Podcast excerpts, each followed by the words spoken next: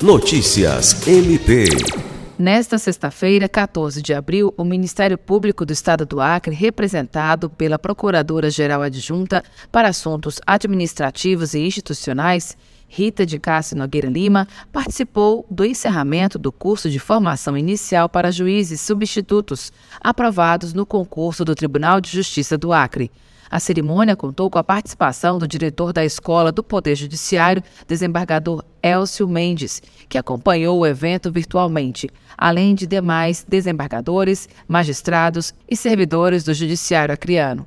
A vice-presidente da Ordem dos Advogados do Brasil, do Acre, Socorro Rodrigues, também esteve presente. Durante a formação, que teve a duração de quatro meses e contabilizou 524 horas aula, os novos juízes tiveram a oportunidade de aprofundar seus conhecimentos em diversas áreas voltadas à prestação jurisdicional.